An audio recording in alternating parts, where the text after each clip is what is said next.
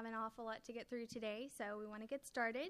Um, welcome to our session on accessibility at historic sites and museums. I just want to start out with some quick introductions of our panel. I'm Katie Stringer. I'm currently with the Blount Mansion Association in Knoxville, Tennessee. Um, and I'm going to talk a little bit about my research prior to Blount Mansion and a little bit about what we're doing now. Uh, also on our panel, we have Callie Hawkins from President Lincoln's College. Co- I put college on there, cottage. and yes. uh, and she's going to be talking about um, hearing impairments and ASL at her site. Um, next, we have Karen Wade from the Homestead Museum in City of Industry, California. That's Los Angeles County and she'll be talking about um, programs for people with cognitive impairments and also their caregivers. And last, we have Mattie Ettenheim from the Museum Access Consortium in New York City, and I'm really I, I love Max. I'm excited to hear what she has to say about that. Um, she also works um, on an internship for high school students um, where they place them in different cultural organizations, um, and the students uh, have visual impairments. So make sure you get one of her cards before you leave. They have braille on them, and they're very neat. So, um, and I think we all have cards. So if you have questions at the end, we're more than happy to talk to you afterwards. And uh, we are going to do a Q&A at the end. Um, this session is being recorded, so we have a wireless mic, um, so they'll help facilitate that when we get to that part. So, what we are talking about, we are talking about accessibility and inclusion. Um, we've all kind of been working on this at our own sites, and we're hoping at the end, if you've done something great at your site, that you'll share that with us. Um, and there are many ways that this can be practiced at sites. Um, I know we're all going to talk about how this doesn't really fit. You know, it's not one size fits all. Everyone has something they can do um, depending on their budget, their staff size, and all of that. Um, to start with, a little bit about terminology. We all use different terms uh, to talk about disability. I use intellectual disability to refer to um, mental disabilities, um, cognitive delay, and that's just um, in accord with Public Law 111 256, also known as Rosa's Law, um, which was signed into um, effect by President Obama. Um, learning disability we use um, to refer to impairments like dyslexia, where people might have a higher IQ um, but have trouble with reading or with math. Um, I know that Karen uses cognitive um, impairments, and so uh, all these different terms, you know, mean different things, but they're all kind of related. So if you get a little confused, don't feel, you know, feel like you can ask. Um, also, I just wanted to touch base really quickly on language.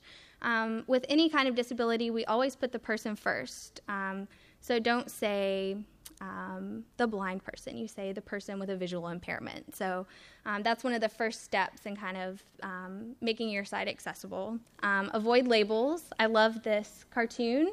it says, So what do you prefer to be called? Handicapped, disabled, physically challenged and the person in the wheelchair says um, Joe would be fine. So um, that's just kind of uh, something to kind of keep in your mind as you're thinking about accessibility, and always make sure to emphasize the positive in any situation.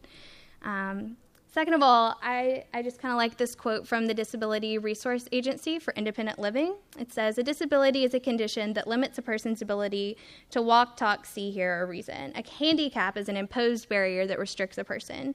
And uh, Karen brought up to me before the session started that uh, the origins of the word handicap um, comes from hand, um, cap in hand, so begging. So uh, we all kind of try to stay away from that word a little bit. So um, just awareness, trying to get this started with some of these key points. And of course, the importance of access. We're all going to talk about this. And uh, really, at this point, you know, no one has any excuse not to have some kind of accessibility, you know, no matter what your budget or your staff size. Um, and of course, not only is it le- a legal obligation with ADA um, and a moral obligation, but also remember that you know there are more than 50 million people in the United States with a disability, and these are visitors that you could have coming to your site. You know, and they'll bring somebody with them oftentimes. So um, just some things to kind of keep in the back of your mind as we go forward.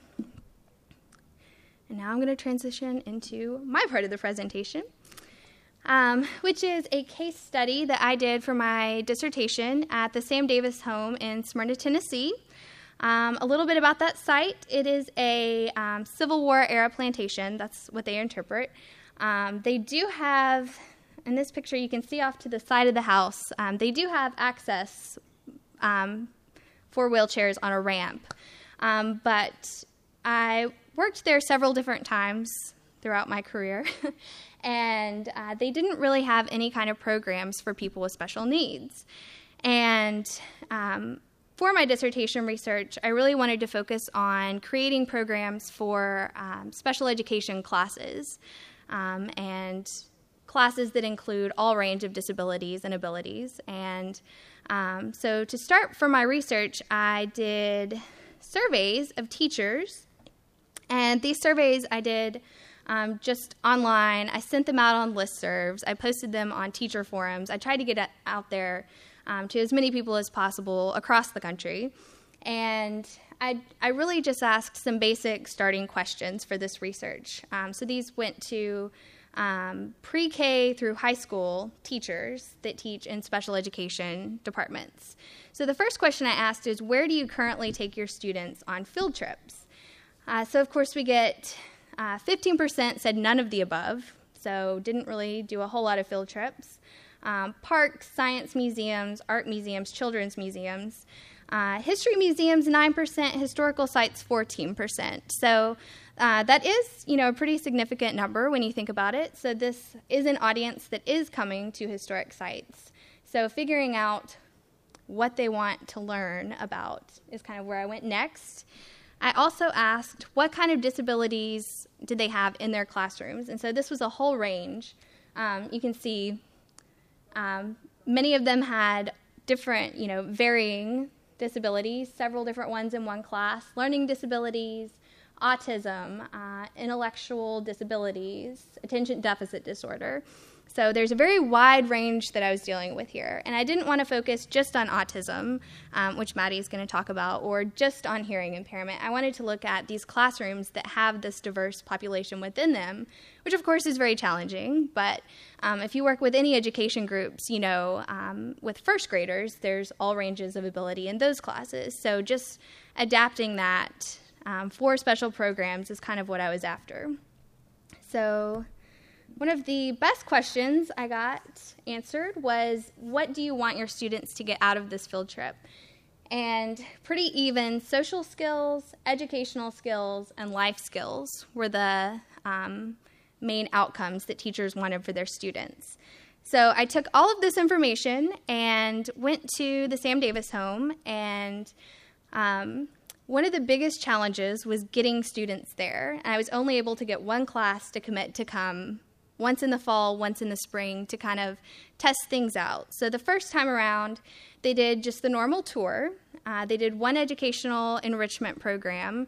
Uh, they watched the video, and um, we just kind of did it as we would do any school group. And I observed and took notes throughout, and um, did surveys at the end for the teachers and kind of asked the students afterwards, you know, what did you think about this? And everyone had a good time, but at the same time in the surveys, the teachers said, you know, it could have been more involved for them. They could have, um, you know, asked more questions. They could have had a bathroom break. So all this feedback I kind of took and condensed and put it into the second tour. And so for the second tour, uh, we did more inquiry. We did more hands on. They did a program where they could actually touch items. Um, you can see in this picture at the bottom, the guide actually went behind the rope and picked things up to show them. Um, and it was just kind of a more interactive experience. We let them ring the kitchen bell. So um, it was much more successful, it seemed like. Even on the tour, you could tell that they were engaged. Um, especially, uh, we went by we changed the tour route the second time. So the plantation has about 160 acres, so it's a really big site. They have a lot of land. Uh, the first time they just went to the house. This time we changed up the route and took them by the slave cabins, let them look inside. And uh, one of the biggest impacts, I think, is um, afterwards one of the students was talking about that, and it had really stayed with them. And they said, Oh, we didn't realize that they had children who were slaves as well. So Um, definitely just kind of switched things up, got them involved, got them thinking, asking questions, and it was much more successful. So we kind of took this and thought, well, if this works with one special group, it'll work with everyone. So now they're really trying to take all of their programs um, for any tour that comes and really make it more interactive and keep people engaged. So, out of this, I came up with seven key components that um, kind of made this successful for the Sam Davis home. Uh, so, the first one was sensitivity and awareness. So, that was for the staff, making sure everyone knows what kind of language to use, make sure that they're aware of um, how some students might act or they might act out. Um, second was planning and communication, so making sure that the staff knows what's going to happen, the teachers know, and then uh, giving the students kind of a schedule beforehand. We're going to do this first, then we'll have a bathroom break, so everyone kind of knows what's coming next. Uh, the second or the third one was timing, so making sure you aren't lecturing to them for too long, uh, which is good practice for anyone, uh, any group of people. Um, engagement, keeping them engaged, asking questions, not just talking at them, saying, Oh, in this parlor room, what do you think they would have done for entertainment? What do you do for entertainment? Do you think they had an Xbox? Um, so just kind of keeping things moving in that way. Um, also, object centered and inquiry based. This is the biggest thing. And of course, this works with any education group, so it's really not a surprise. But we had an object table on the second tour with an iron and a curling iron and uh, different items that they could actually touch and see and compare to how um, they were then to how they are now. Um, and definitely keeping them asking questions to learn. Uh, and then the last two are kind of contradictory structure and flexibility. You have to have both. You have to have some kind of structure to know the schedule and what's going to happen and keep things moving. But you also have to be flexible because you never know what is going to happen. So, um, currently, I, um, I graduated with my PhD from Middle Tennessee. Several of you are here, yay! Um, and got a job at the Blount Mansion in Knoxville. We are currently doing master planning and conservation of the building. And as you can see on this picture, uh, we have steps. We don't have access right now into the building at all. Uh, we were closed for several months. We're working on changing everything, basically. Um, so it's kind of an interesting time. We are working on a digital docent program that's going to be really fantastic if we can get it up and moving. Um, it's on iPads. Everyone will get to take their iPad with them on tour. Um, if you can't get into the house, the information's all there on the iPad. Um, it has interactives. It has um, information you can have printed and take home with you. And it's just really great. So we're really looking forward to that when we can get it together. Um, I have one part time staff member and myself, so we're all a little all over the place. but again, you know, we are working on this and we are working towards getting accessible programs. And um, in the visitor center, we do have things available uh, for people who might not be able to get into the house. They can get onto the grounds, they can go through the gardens, um, but it is a challenge.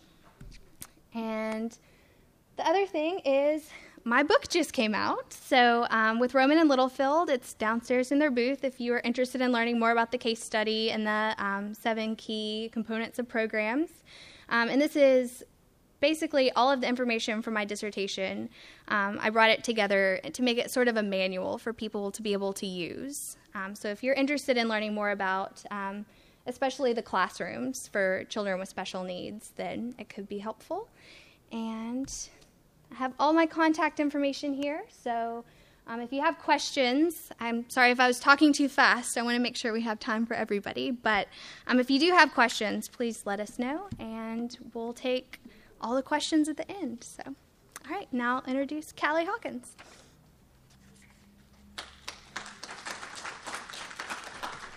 I'm not sure if that was for me or for Katie, but it might be a little premature for me. So, so we'll just we'll just see about that. Um, while I'm pulling up my PowerPoint, I will say um, one one funny story about um, President Lincoln's college.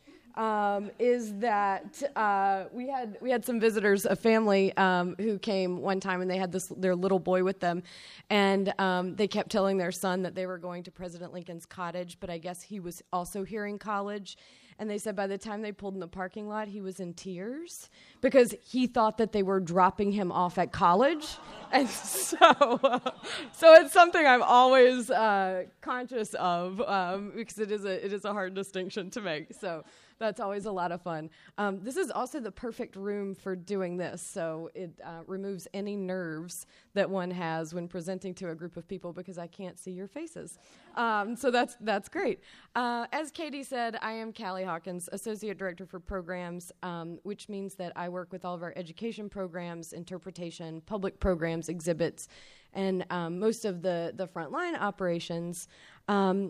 And I don't know how many of you have ever heard of President Lincoln's Cottage, but we're a relatively new site. We opened to the public uh, for the first time in February of 2008. So we've been open um, just a little over uh, six years um, now, and I've been with the site for about five and a half years. Um, one of the, the really fascinating things about the cottage is that we don't have many objects. Um, and so we like to say that we f- have furnished the house with Lincoln's ideas rather than his objects. This was a place where um, President Lincoln um, developed his ideas around the Emancipation Proclamation. It's in Washington, D.C., so it was sort of his home away from the White House. Um, and it was a, a, place that the Lincoln family spent considerable amount of time, um, initially in grief of their little boy Willie, um, and later um, spent from June to November there um, of 1862, 1863, and 1864. So it really is a special place for talking about President Lincoln and the fact that um, the furniture that was uh, taken to the cottage every year that the Lincolns lived there was primarily White House furniture. You know, it went back to the White House, and so we don't have access to, to that now. And so I think that it, it challenged us when um, developing the original interpretation of the cottage to do something a little unique. Um, and in focusing on the ideas um, and in focusing on the house as our major object, because so much of the original fabric is still there, um, there were a lot of really fascinating opportunities that opened up. Um, one of those is that we decided early on to use technology as a way to supplement the the rich um, stories, the primary source documents that we had. Um, so we use technology in, in kind of in innovative ways to, to help supplement those stories. Um, and that technology has opened us up to ways that we can work um, with visitors with a variety of, of learning styles. Um, it also has helped us develop programs uh, um, for visitors with sight impairments. Um, and the two uh, different programs I'm ta- going to talk about today um, have been focused um, on visitors with um, varying hearing impairments. Um, I am very well aware of the fact that I'm probably not going to share too much that's earth shattering, but I, I, do also think that um, it's nice to hear, especially from smaller sites. I, I, know that this conference in particular, we have a lot of people who work at small sites with small budgets and small um, resources, and and so I think it is nice to to know that there are things out there. To sort of um, reiterate a point that Katie made earlier, I think sometimes when we think about accessibility, we think that there's only one way to do something and um, and I think that um, there are so many different ways to do things. The most important thing is that we do them. And I think that you know it's no longer acceptable not to provide accessibility to you know as as many different people as we can. Um, and so we hit on a couple of different ways that we can work with um, visitors with hearing impairments. And one of those that I wanted to talk about um, was a program that we developed uh, with uh, an interpreting, um, an ASL interpreting uh, company uh, in the Washington, D.C. area. We have had so many requests for um, tours uh, that provide an ASL interpreter. Um, and we love to be able to accommodate them, um, but we're not always able to. Um, you know, sometimes we don't get as much notice as it might take to contact a company to then send somebody out there. Um, the the different companies that we've worked with require, uh, you know, different amounts of lead time. Some can do it in as quick as you know 24 hours. Others require three weeks advance notice. Um, And so, one of the things that we found is that we were constantly scrambling um, to provide ASL interpreters for larger groups. But then we recognized too that, that there are many uh, deaf visitors in our own community that wanted to be able to just walk through the doors and off the street.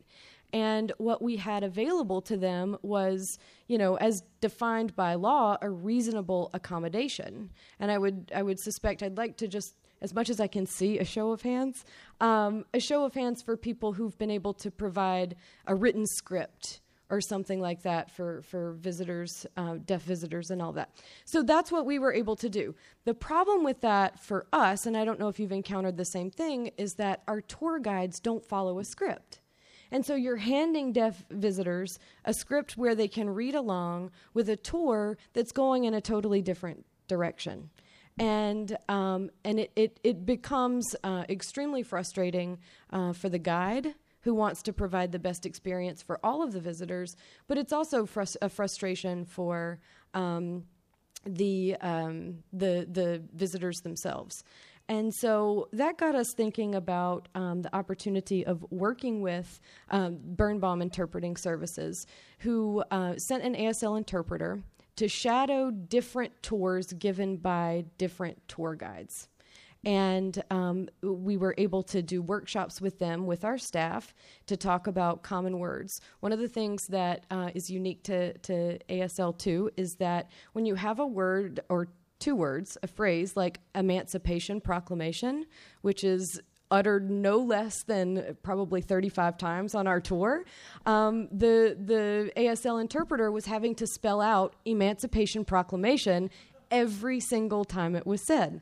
You add on top of that the United States Constitution, the Constitution of the Confederate States of America, and the Declaration of Independence, and you have you know a, a, a really um, a, a, cumbersome tour um, for an ASL interpreter. So we were able to work with them um, on establishing uh, certain. Um, language that would be used only for this tour that was shared with visitors ahead of time, which was um, uh, really tremendously helpful.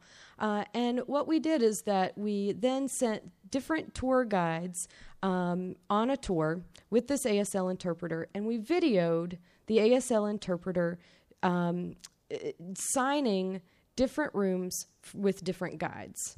Um, the reason, and I'm not sure what happened there, the reason that was so important um, was that because guides don't uh, follow a script, each tour is just a little bit different, and that's something that is encouraged um, by the site and a reason that our visitors, I think, find the experience um, so uh, in- incredibly rewarding. Um, and so we captured all of that on film. What you see on this slide uh, on the left hand side is um, the ASL interpreter um, signing part of that. I also have a video clip. If anybody's interested in seeing that, I'll be happy to share that afterwards.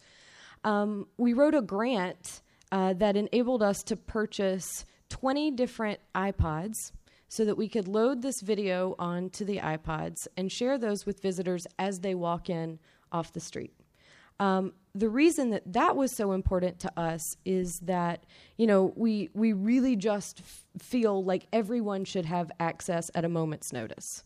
Um, in doing this, we fully recognize that um, this is a less customized experience, maybe for a lot of the visitors, but um, it also, you know, is a little more accessible. With groups uh, who book in advance, we still do try to provide the ASL interpreter, um, but this was a way that is a little more um, financially sustainable for a site like ours in an urban area that gets so many requests from, you know, a couple who who want to come or you know two or three people. It just it was a, a much better um, option for us and for the visitor. Uh, to launch this program, we worked with Gallaudet University, which has a great Lincoln connection. Lincoln signed the charter for that school. That's a, um, a college uh, for the deaf in Washington. And they were eager to work with us to put the, the message out there that this was available. And um, as a result, you know, we do, we do get a lot more walk in visitors uh, from the deaf community. Uh, in our area. And so that's been a, a tremendously rewarding um, a thing for us to be able to provide. I will say that the challenge associated with this is in helping those visitors who want this type of accommodation and helping them understand what it is. They most of of um, our deaf visitors who call in advance, who aren't aware that we offer this, still want that you know that ASL live interpreter um, and explaining to them is about this program is challenging but once they get on site and they see it um, it has uh, it's really gone a long way uh, with with that community. One of the things that I didn't realize also about written scripts, it just hadn't occurred to me in this way, um, is that you know as we know that the English language for a deaf person is not their first language. ASL is their first language, and so the English language, even written, um, is not their first language. And so we worked with the, the ASL interpreters to write out instructions um, in a way that, um, that was best for those visitors. Um, the second program I wanted to talk about is an extension of this program. And as I mentioned before, uh, we do um, use a lot of technology on our tours.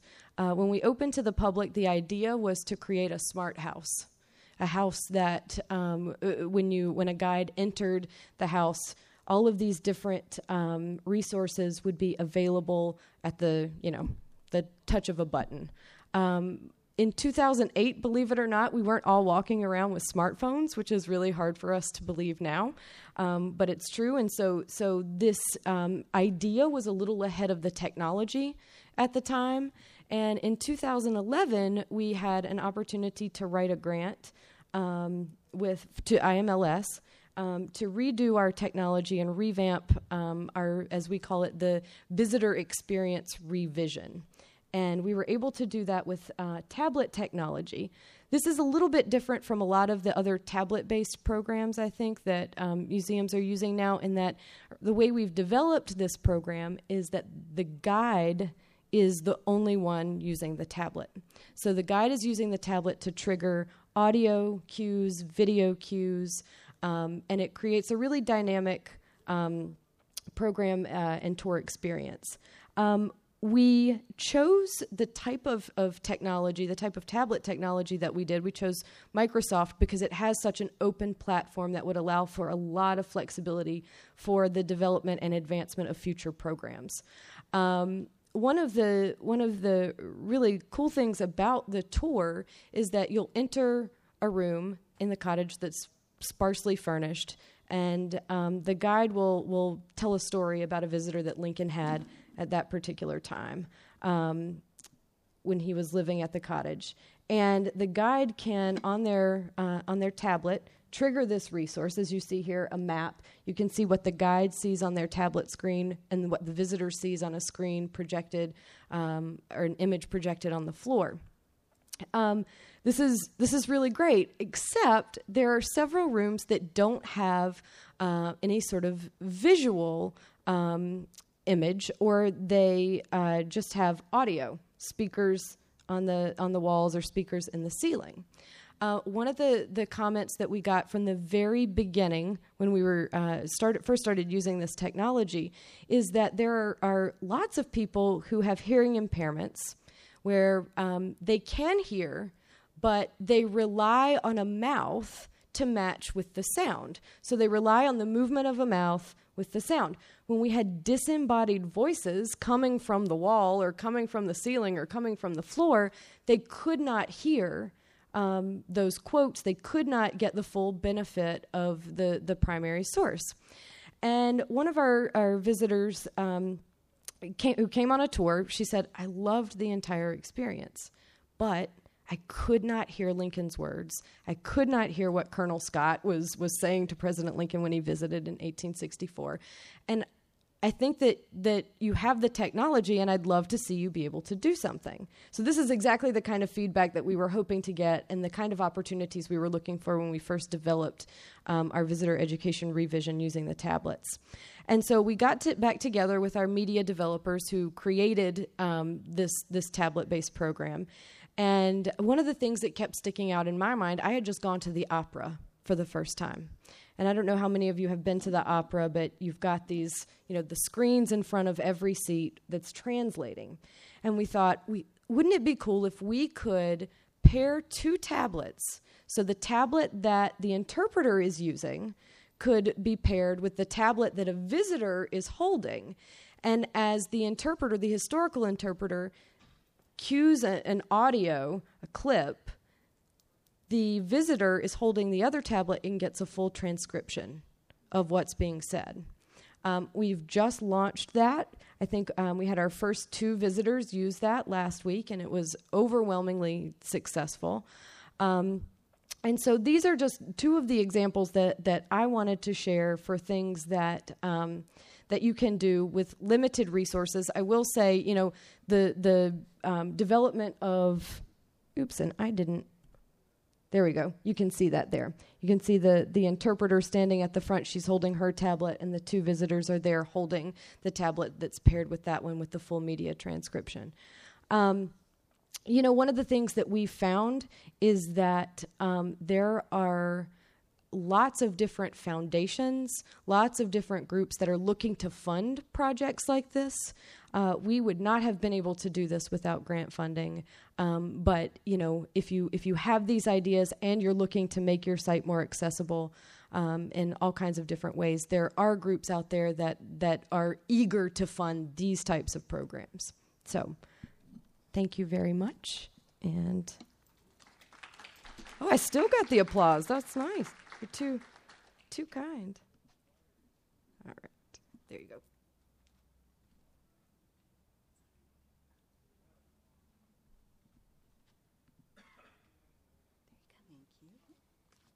Hello, everyone. Again, I'm Karen Wade, the director of the Homestead Museum uh, in Southern California. And I'm going to be talking about a program that we've developed over the last couple of years called California Living. Uh, it's a program developed not just for visitors with cognitive impairments or intellectual disabilities, but also their caregivers. And we're going to talk about why uh, linking these two, uh, I feel at least, is so important. Giving you a little information about who we are. Uh, the Homestead Museum is a six acre historic site uh, located about 20 miles east of downtown Los Angeles, and we've been open since 1981. We have two historic uh, houses on the property the Workman Home, uh, which was originally built as an adobe in the 1840s, extensively remodeled circa 1870, and then the home of his grandson, Walter Temple, which is a 1920s Spanish colonial revival mansion. Uh, we not only interpret these two families in our site, but we use them as a case study to explore the development of Southern California. And then by sharing these stories, link our history to people's lives today because I feel that it's so important for us always to link history to the present, basically, so we can move into the future. Uh, a little bit about uh, what we do and uh, our composition. Uh, we have 10 paid staff members and approximately 60 volunteer staff members. Uh, and just like any uh, historic site or house museum, we have public and scheduled tours but a lot of special programming. Uh, in fact, uh, many of my colleagues who would normally be here at ASLH couldn't come because we have one of our two biggest festivals this weekend, which we had to schedule this weekend because of the availability uh, of those participating. Uh, we have workshops, we have lectures, we have uh, family programs, we obviously have school programs. Uh, currently, about half of our total attendance, which ranges from 14, 15, 16,000, depending upon basically what the weather's like for some of our big festivals. And it may be pretty hot this weekend. Uh, about half of our visitation are for uh, special events, and about half for docent led tours. Uh, and uh, of those docent led tours, only about 2% of those visitors have some type of cognitive impairment. I mean, that, that could be a developmental uh, disability, that could be uh, memory loss, that could be someone on the autism spectrum. So, why do we even bother for this tiny population to do something special? That's just something for you to think about. Why do we even bother to do it? Uh, I, am not going to ask you to answer that. I think we've all been in situations we have to prioritize just to survive. Even though we have a fairly decent sized staff, um, more than Katie does by a fair amount, we still have very limited resources in many ways. Well, one of the reasons why we have to prioritize is we've got to look at emerging trends, not just today. We can't operate just in today, we've got to look at tomorrow. The aging population.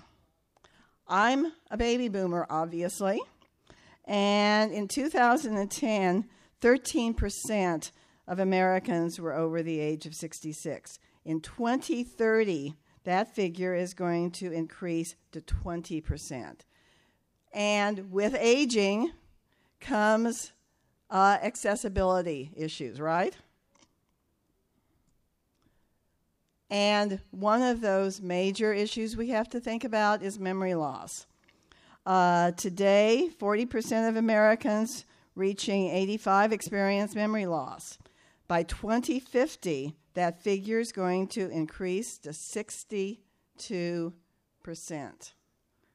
And are people are going to live longer? So, I mean, we, we've got a future that we've got to be prepared for. But also, in the midst of all of this, there's cuts in social services. It's so frightening.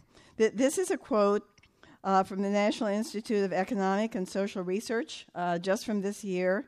Tax and welfare reforms are more negative on families that have at least one disabled person. So, we've got people out there that have real needs. And what are we going to do about it today and in the future? So, what can we do about this? I, am I'm, I'm going to have some shout out answers. I know we're being recorded, so I'm going to just repeat those. But what do you think we could do uh, to help out? Any ideas? limited budget. Well, first of all, we've got to explore realistic options. Yes, we've got to do something, but we've got to be realistic. We have to prioritize our resources. We can't be everything to everybody. Uh, so, what did we do? Uh, we, first of all, looked at our current visitation. Uh, even though it wasn't a large number of groups coming, we had a lot of groups. I mean, like uh, uh, care facilities coming, sometimes even without reservations, wanting to take their clients, their patients, you know, on a field trip. We were not offering anything that was really meaningful to them. Uh, so we brought in an advisory group, a representative of the Alzheimer's Association, uh, a, uh, a, a, representative of a long term care facility.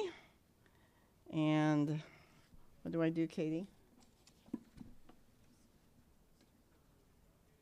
I'm going to let you handle that. Thank you. A long term care facility and also uh, the executive director for a social service agency in our area. We had them go on our tours, tell us what didn't work, tell you know give us ideas of what would work. So there are resources out there that aren't going to you don't have to even have a grant. Just find your neighbors uh, who can help.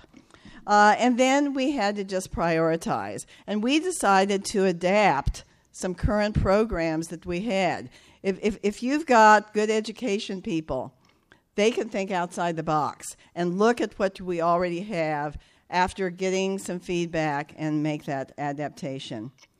But also, we made an institutional commitment to uh, provide maximum access for all of our visitors. Uh, we did create uh, a white paper, a position paper on access. I have a copy of that with me, uh, which, which deals with several things, uh, including uh, our prioritized audiences.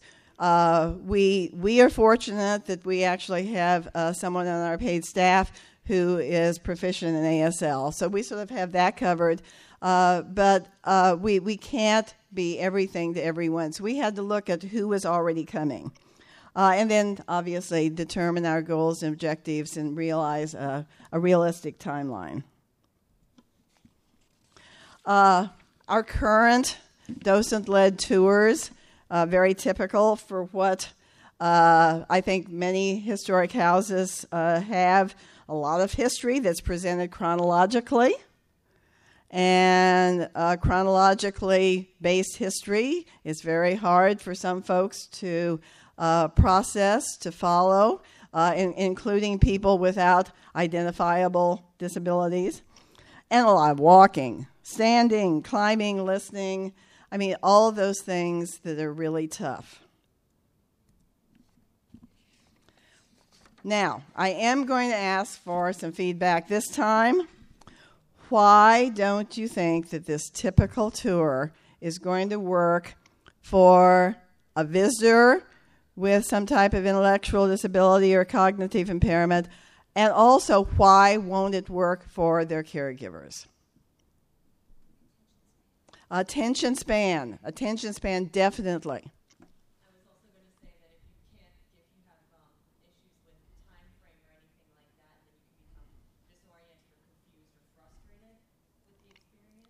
Definitely, uh, that that that time frame uh, interruption can be very confusing, very frustrating. Uh, other things that you can think of. For for one thing, concentration standing for, for people with memory loss, for people with various types of uh, uh, cognitive disabilities, and those are often coupled with physical uh, disabilities, standing for long periods of time. Okay, those are things for the client or the patient coming with the group. What, why wouldn't this work for the caregiver? Mm-hmm.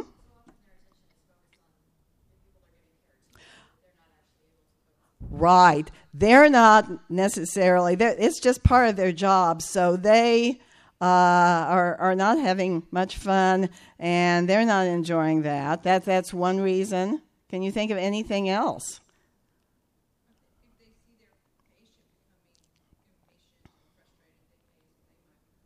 Yeah, they, they, they will become frustrated if they see their patients are.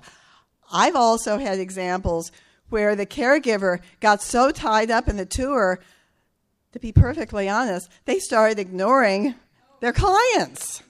So there's so you've got to think about the caregiver as well as the client.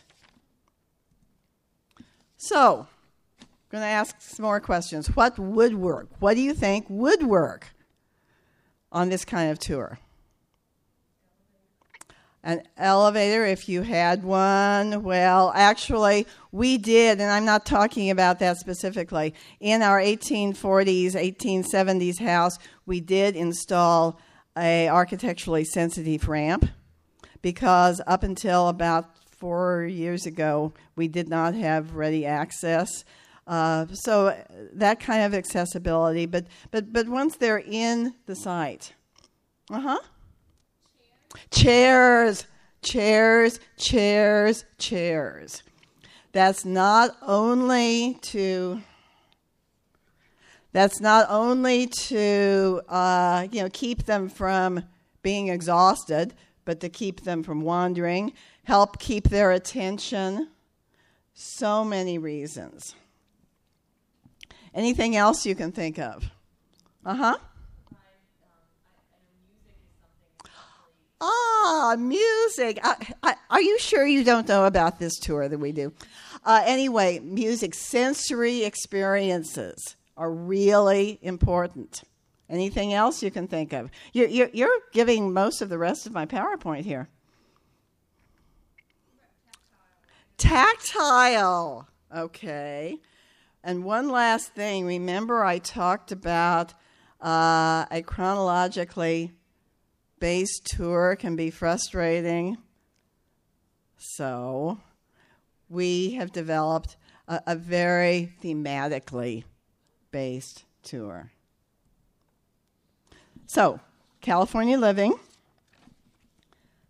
uh, designed for small groups. We feel that it's important to keep the group small. The maximum number we'll have of uh, clients and caregivers is 20, and in that case, we divided up into two groups uh, with uh, a, uh, a, a, tour assistant going along with us. Uh, our average uh, size is 8 to 10.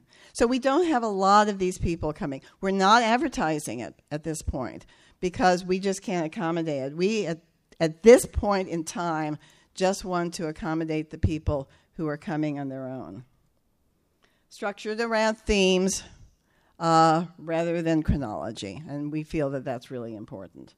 Uh, engaging both the clients and the caregivers uh, and by the way, this is a program that can be easily adapted to people with varying uh, disabilities. Uh, for, for visitors with memory loss, developmental disabilities, autism, we, we have done tours for all three types of groups by just adapting it. And sometimes there's a combination of all three of those in one group, like if it's a residential care group. Uh, for, for instance, for a group with memory loss, we'll focus on memories from uh, their childhood, connecting it. Uh, if, if, it's a, a group with uh, developmental disabilities, we'll focus on the here and now. And what we do is we compare the lives of the folks from our site uh, with you know, the people who are coming through the site, looking at homes, their jobs, and how they like to have fun. So, an example if it's a group uh, with a significant number of uh, the folks who ha- are dealing with memory loss, we'll talk about, you know, do you remember where you lived when you were uh, a child? Uh, do you remember what your first job was? Uh, everybody knows what they like to do for fun, whether it's today or in the past. Uh, and then we'll just change that time frame depending upon who the audience is. Uh, just showing you some folks uh, who are uh, experiencing California living. We do start out by showing our regular visitor video, uh, which, by the way, does have uh, captions so that uh, people with hearing impairments can read it. Uh, and, and, this gives the caregiver a little understanding of the chronology, at least. So it provides something for the caregiver. Then we take them and we ask a lot of questions uh, too. We find out about them. We, we ask them, you know, what do you do? And, and everybody has a job. Uh, for someone who is more severely uh, disabled, the job might be making their bed in the morning but they still have a job. We then take them to uh, the two old, older homes, the Workman House, uh, where we sit them down in chairs. We have a lot of tactile experiences. This is a building that is not, uh, uh, at this point, furnished, nor do we plan on furnishing it as a historic house. It's more gallery space. So we've cleared some areas. Uh, we let them uh, touch cowhides because this was a cattle ranching area. Uh, they're touching an adobe brick. So they compare adobe bricks with whatever uh, their house is made of today or as a child. Thank you, Katie. Uh, and then we also do the same thing when we get to our 1920s house, and you talked about music, uh, that is a 1920s, uh, basically Victrola. Victrola. Uh, we have an iPad, an iPod inside the Victrola playing 1920s music. So they, they get to hear 1920s music. Uh, sometimes we even let them dance the Charleston. Uh, and then we pass around things. This is one opportunity where they can walk around uh, the furnished historic home, but then we sit them down in the main hall and we talk about the architectural crafts.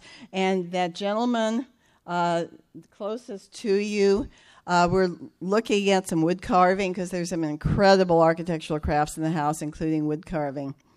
Uh, and we found out that he had been a woodcarver uh, as a younger man, and he was just so fascinated. So basically, why does the program work? Uh, it's adapted, as I said, to each group that comes. Uh, it's never quite the same tour. Uh, it provides obviously a lot of touching and interacting, uh, very inquiry based, uh, but at the level of our visitor. And again, we can vary that depending upon who they are. Uh, and it involves the caregiver. I cannot emphasize more how important that is. Uh, we also try to find out as much as we can ahead of time uh, about the group. You know, who's going to be included. That doesn't mean that that's always who shows up. Uh, but if if we have sort of the mindset of what our group's going to be like, uh, at this point in time, only paid staff are doing the tours. We have provided training for the volunteer staff, uh, but uh, because of the need for adaptability and the lower numbers that we have right now. Uh, but it still provides the paid staff member an opportunity uh, to sort of be prepared. And the most important thing is we go with the flow. Uh, you can't predict what's going to happen, and you have to be prepared for that. This is my contact information. Uh, and uh, would love to talk with you afterwards. I do have cards. And if you're ever in Southern California, I hope you can come visit us. Thanks.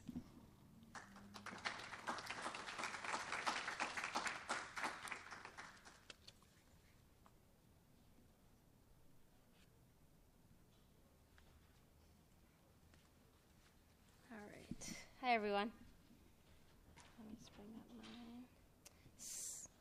So I'm gonna. I have a lot of notes because I'm gonna try to cover a lot of ground in a short period of time, um, and we want to be sure to have time for questions afterwards. So I am going to be talking a bit about what the Museum Access Consortium does as a whole, and then dive into a specific pilot project that we are kind of sort of completing. Um, so we're going to start with talking about what MAC is. Has anybody in the room heard of MAC before? Just raise your hand. All right, so basically no one. Um, and that's fine because um, we're based in New York City, and I know that New York City and the number of people that we work with is not average for this conference. So we're going to be sure to be talking about how to move that into smaller institutions and less people as well. Um, so MAC is a volunteer-based organization, and I just want to point out I hate reading off PowerPoints, but it's an accessibility thing. So if there's people in the room with a visual impairment, and I just say, here, read the mission on this PowerPoint, that's not very accessible. So, although I hate it, I'm going to read it for an accessibility point of view. Um, so, MAC is a volunteer based organization that seeks to advance and promote accessibility in cultural institutions of all types for people with disabilities by creating opportunities for cultural professional, professionals, service providers, and members of disability community to exchange best practices, ideas, and resources and provide a network of mutual support. So, MAC started in the late 90s, and it began in specializing in professional development workshops. Um, the, the topics that they covered were ranged. So it was from welcoming veterans, legal ADA updates, up, um, Autism 101, tech and accessibility. Um, so a very broad range of different types of disabilities. The professional development sessions are free and they take place at a variety of institutions all over New York City.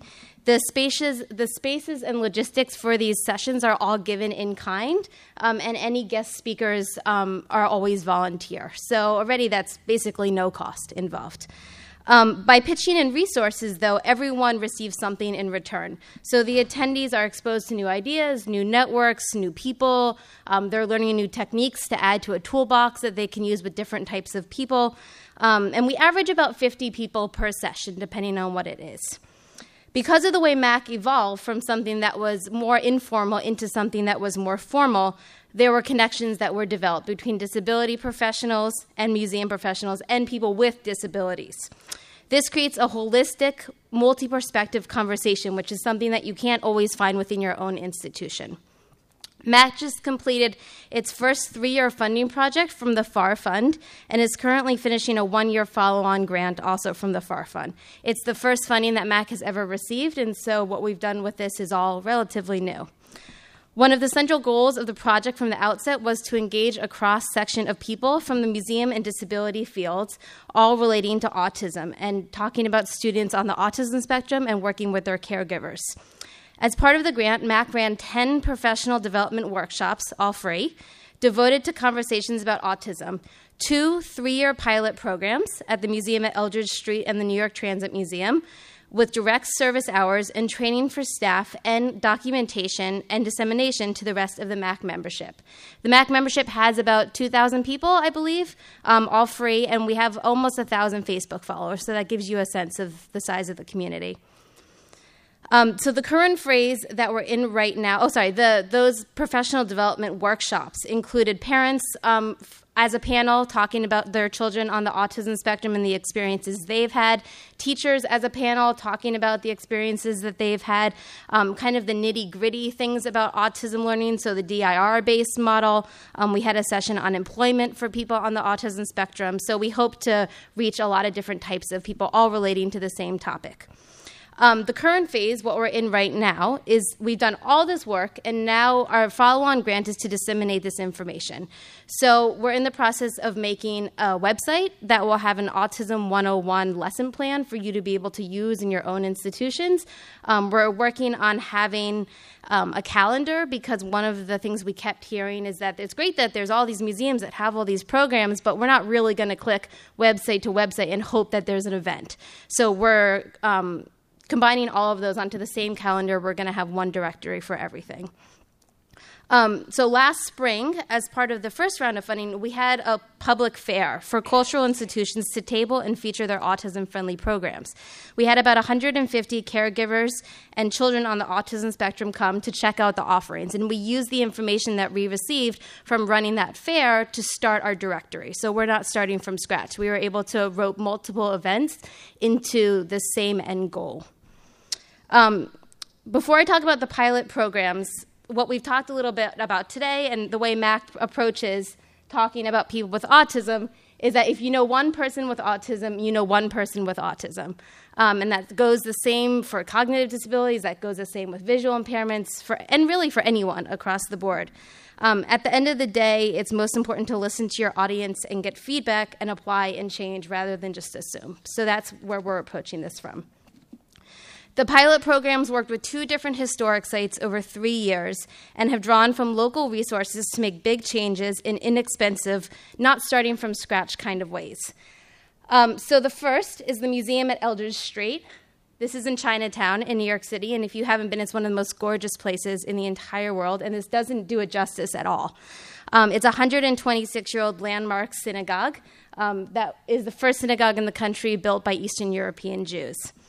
Um, Eldridge Street had no history of running autism friendly programs, but is a perfect fit for people on the autism spectrum because it's literally a sanctuary. Um, it's a calming living space where you can touch everything, um, and it doesn't have any sort of type of crowd issues or noise.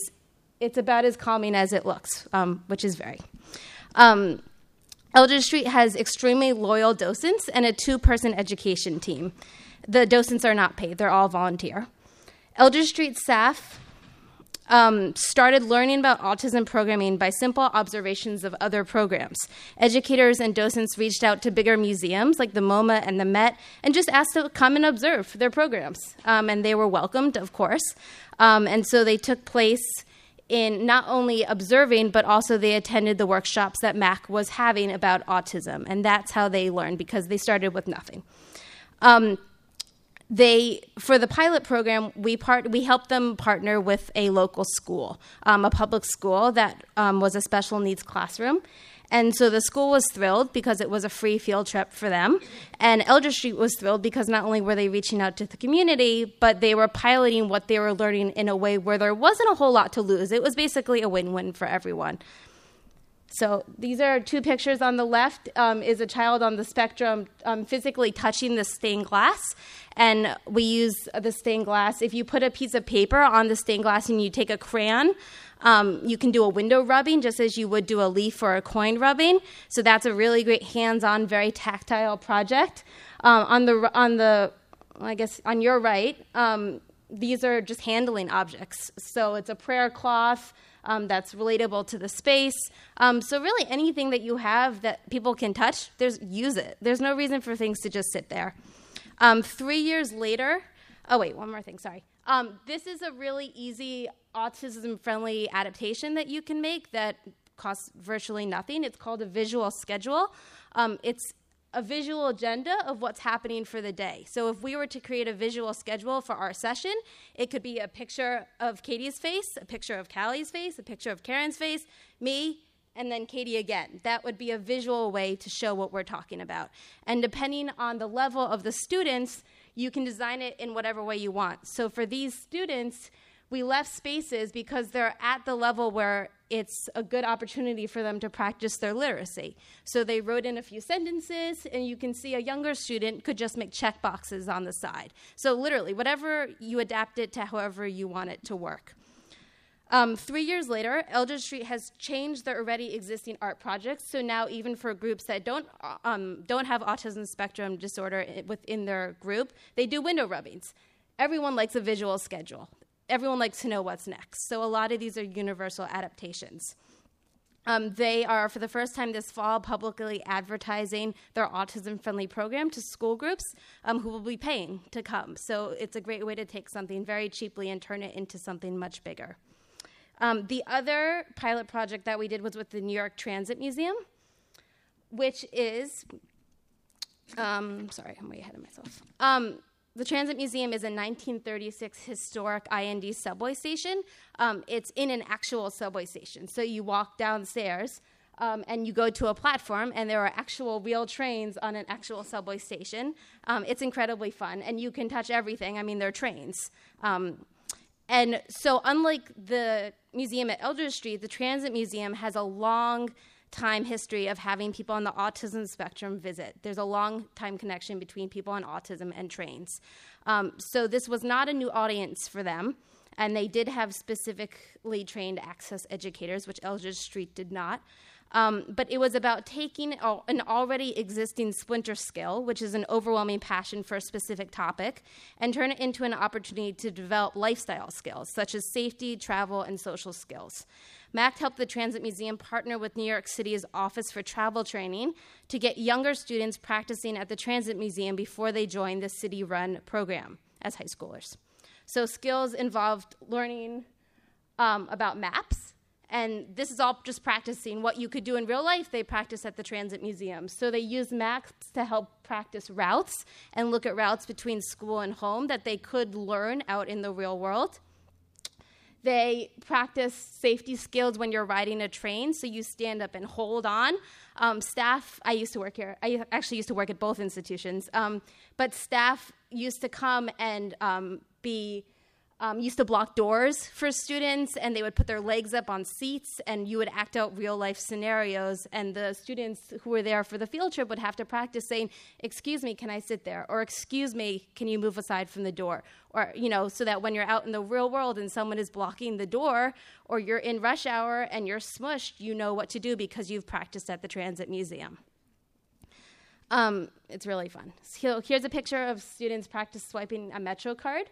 Um, and you can see on the bottom is a, is a staff member literally blocking the subway um, turnstile. And so student has to say, "Excuse me, can I swipe my Metro card?" And then they have to hold the Metro card the right way and swipe it. And that's an actual turnstile, and it does make a sound when you go through. So it's way fun. Um, one more program I want to talk about. This is not funded as part of this FAR Fund grant, but they are funded by the FAR Fund, and that's at the Intrepid Sea, Air, and Space Museum, another institution that has a long time history of people on the autism spectrum visiting. Um, they had programs, but they hadn't taken off. Um, and the Intrepid was kind of at a loss as to what to do. So they developed a parent advisory board. Um, that made the parents who were very involved become stakeholders, and they had friends, um, and they helped with the numbers at their programs, and their numbers are through the roof. Um, so much so that they now open the museum an hour early to allow families to explore. Um, that also gives them the control to be able to turn down the lights and the effects because um, it's it's like an amusement park in there, and so there's a lot of random sounds, and that's something that could be very jarring for someone on the autism spectrum. Um, so they're very lucky in that sense that they have that ability to do so.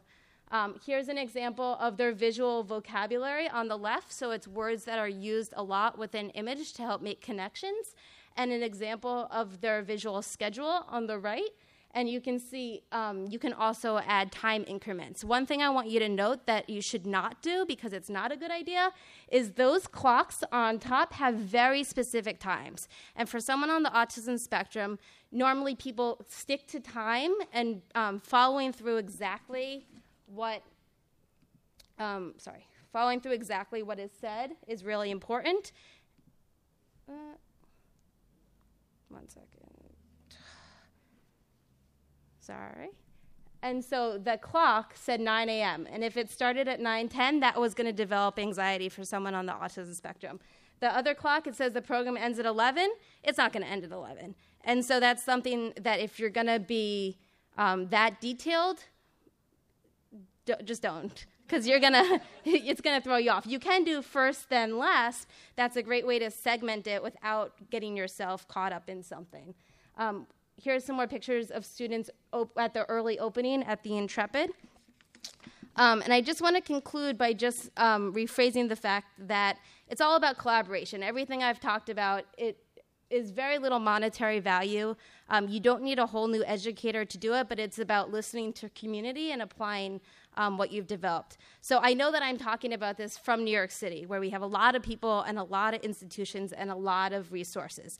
Um, so I want to encourage you. A few things that you can do is make a coffee date or get a drink with one other educator at a local place and think about how you can collaborate. If you want to go crazy, you can meet with five other educators around. And that's how you start a peer group, which is what goes, grows into a consortium. So we didn't start with this formalized consortium being like, we want to make a formal consortium, let's do it. It started small and informal and grew. Um, so that's what I want to recommend. Um, and we have plenty of time for questions. So thank you.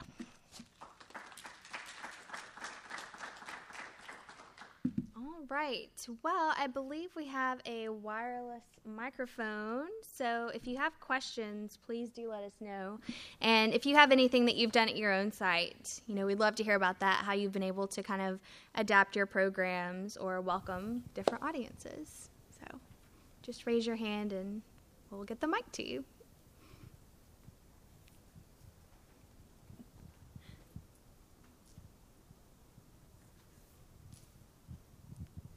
Hi, I guess my question you mentioned that you know it obviously doesn't take a huge budget, and I know one of the things that we struggle with the most is sign language interpreters. They are really, really expensive. So, how do you pick and choose what programs you would have them for? Like, do you determine that? Do you do that ahead of time? And we do say if someone calls, we'll obviously provide one, but if we just want to have some at certain events. One of the things, and I don't know the, the nature of your organization or the structure of your organization, but one of the things that we um, made a commitment to doing is holding uh, specific days where we, uh, all of our tours or every other tour is um, for the deaf community. And again, that doesn't necessarily um, invite people off the street or make it available for people off the street, but if um, if you can have a day where you can devote to that, then you're you know making um, maybe a, a, push in the deaf community to come on this particular day at this particular time, and um, you get you know more for your money. Um, that's that was sort of the impetus for us developing this ASL tour is that we were getting so many requests, and it might be for for two people. We also knew that you know two people on a tour um, with a, a, a, general audience that didn't have any type of hearing impairment with a sign language interpreter gets really frustrating. So it wasn't the best possible experience for the deaf visitors um, either. And so uh, having uh, specific times or um, providing them for groups of 20 or more uh, and then having some other reasonable accommodation for other smaller groups might be a way to go. But we found uh, in working with, again, Gallaudet University, um, partnering with them and doing this Deaf Appreciation Day. We worked with we worked with these uh, this interpreting interpretation company who said that that was you know a really great way to to phrase it and a really good thing to call it. Um, that went a long way, and it helped us you know provide a day where we that we were devoting specifically to that.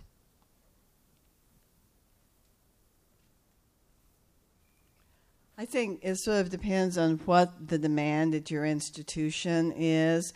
We haven't had that much of a demand. We, we have offered ASL tours for probably about 15 years, and we have a budget line.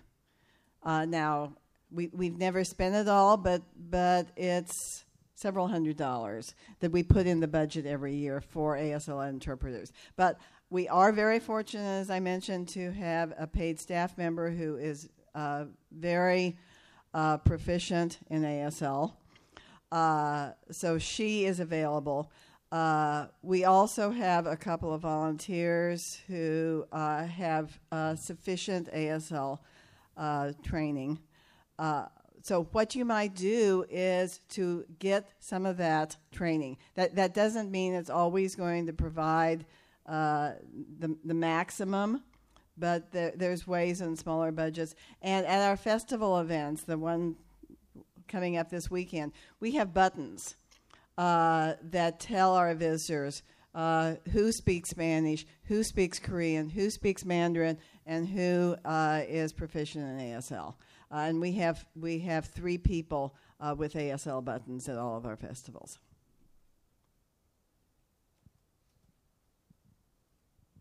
Actually, I have a question about your California Living Program. If the um, did you get any kind of uh, I don't know how to describe this, like cross pollination in the sense of you designed a, a, uh, this program uh, for people with these special needs. Mm-hmm. After you did that, and you had as your staff learned how that program worked, did you say, "Hey, we could reapply this back to other programs that we're doing in, in other ways"? Maybe just almost for more of a general audience as well. That there were some techniques of well, actually, it was adapted, and, and and this this perhaps could be misinterpreted. It was adapted from a children's program, uh, but I have I, I, to be perfectly honest. I generally, as uh, administrator only do special tours. I, I don't do general public tours, uh, but I have both our school programs, our special uh, children's programs, our family programs.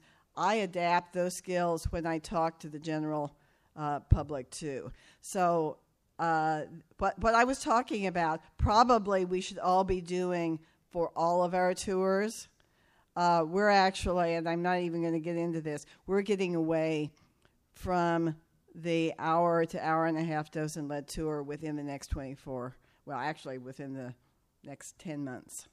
We're, we're currently in that process of, of completely eliminating the typical docent led tour.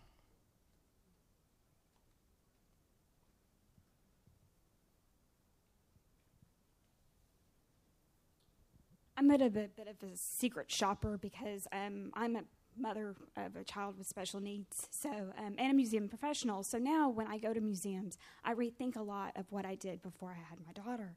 I also have, um, you know, a, a, a don't want to use the word normal daughter, but you know, I have two children, and so I have one that likes to go to museums and one who's had a negative experience at every museum she's been to. And I have to balance that. So, my question mainly to Mattie is what about tourists who are coming in as a family, who has a child that is special needs? Um, my daughter is, um, we call it creating her own box, but um, it's easy to say she's somewhat on the spectrum, but not quite. Um, and then another child who wants to come, you know, because families, because we've talked a lot about special programs, but I'm thinking of, you know, personally, you know, I'm going to a museum and, and I'm also that parent who has written museums going, okay, you probably need to change this because you know, you shouldn't put something that is very loud next to your tot spot. You shouldn't, um, you know, maybe you should turn down this area or that area. Um, I, yeah, I'm that parent, but um, but again, that's kind of the, the um, that I've that something has changed since I had my child. So yeah, that's kind of my question is outside the programs, just your normal families. Yeah. Um. So in terms of, so I'll start with the museum at Eldridge Street because they're definitely the least equipped. Um, the materials that they make for school groups, um, the like the visual schedule they don't really keep at the visitors desk but they have a visual vocabulary which they do um, and that's something that can be applied. I mean it's a synagogue that literally hasn't changed in 100 years so it's it, like the visual vocabulary isn't going to change. Um, so that's so that's the type of very easy material that can be left at a visitor's desk um, I also created a scavenger hunt. Um, I, it was really fun. You just go around and take pictures, and you make different variety of, of hardness, and adults do it too. And that's another universal thing that you can have for a student because having a scavenger hunt. Um, and it, this is, of course, only applicable if the if the student with special needs is interested in doing that type of problem solving. But that's something that can really keep someone on track during the visit as well, so that you're on a mission to find things. And while you're finding those things, you can also talk about those things. Um, so those materials we have available. Um, all of the docents did go through autism training. Um, so hopefully they should be really great with people, um, all types of people. That was the whole point. Um, many of them um, well, when I used to work there, many of them would come up to me after and, t- and be really excited that they think that someone on the autism spectrum was on their tour and they knew what to do. Um, and, you know, that's great in that sense because it just all it means is that there's not this level of ignorance across the board that people aren't afraid to have someone fidget or aren't afraid to have someone um, have to leave in the middle of the tour or speak up randomly. All those things you know as, as long as you are aware that those might happen i think that you're not surprised when it does. Um, the transit museum um, is they're fine. I mean it's all i think it very much depends. The so yeah yeah so the intrepid is awesome. It's really overwhelming. Um, they have a it's a big space. Um, has anybody been to the intrepid? Few, okay so it's a boat. It's a giant aircraft carrier. Um, and it's like giant i mean like the size of this square block and they have helicopters and actual planes on the aircraft carrier multiple that's how big it is um, and they have a lot of interactive things. Um, there's a lot of things that have lights. There's a lot of things that have sounds. Um, there's some fog randomly, um, and those are things that aren't shut off in the middle of the day. So I would say that if those types of things are things that you know are triggers, to go during an, an open hour. And I know one of the questions on our um, directory and calendar that we have is um, for for specific programs for people on the autism spectrum or any type of special needs, are siblings welcomed? And for some, absolutely. It's inclusive for all and for some programs um, it's really meant for those specific people. And we're making that very clear on the directory so that um, neurotypical students ca- or siblings can be really welcomed at those events. So i would say if you know that lights and sounds are a trigger then to not go during that time because assume for the worst. Um, if if you think it might be okay i would go and test it out. And many spaces do have a quiet room um, I know that the Intrepid does have a quiet space because they have so many people, and these are all good questions for you to ask ahead of time. Um, museums like the Intrepid, any sort of vague, historic, very specific relating, um, they probably, at least in the city, they probably do get people with the spectrum coming, and they probably do have an access educator on staff, and there probably is a contact information for that access educator. And if you have specific questions, those are the people that I would think about reaching out to. Um, are there lights? Are there sounds? Are there specific rooms that you would recommend going to? Um, so those, yeah.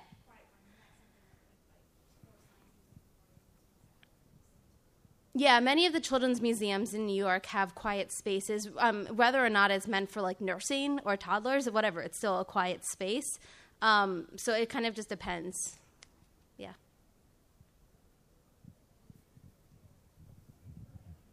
One resource that uh, I'm familiar with uh, is something called Kids Included Together. For about five years, my museum has partnered with them to provide uh, training in how to work with uh, people of differing abilities. Um, if you're interested, this is more informational than a question. kitonline.org, K I T capitalized online.org. Uh, they also have an app for your web enabled cell phone. Uh, how I, I, work in uh, Iowa and they're based in San Diego. How I became familiar with them is uh, they have uh, affiliates that are trained uh, throughout the nation that uh, provide these trainings in various states. So, half of being a genius is knowing where to look. KIT Online is a place to start. We're about five minutes over, so we're going to go ahead and wrap things up officially. But if you have any questions, do feel free to come up and chat with us. And thank you all so much for coming.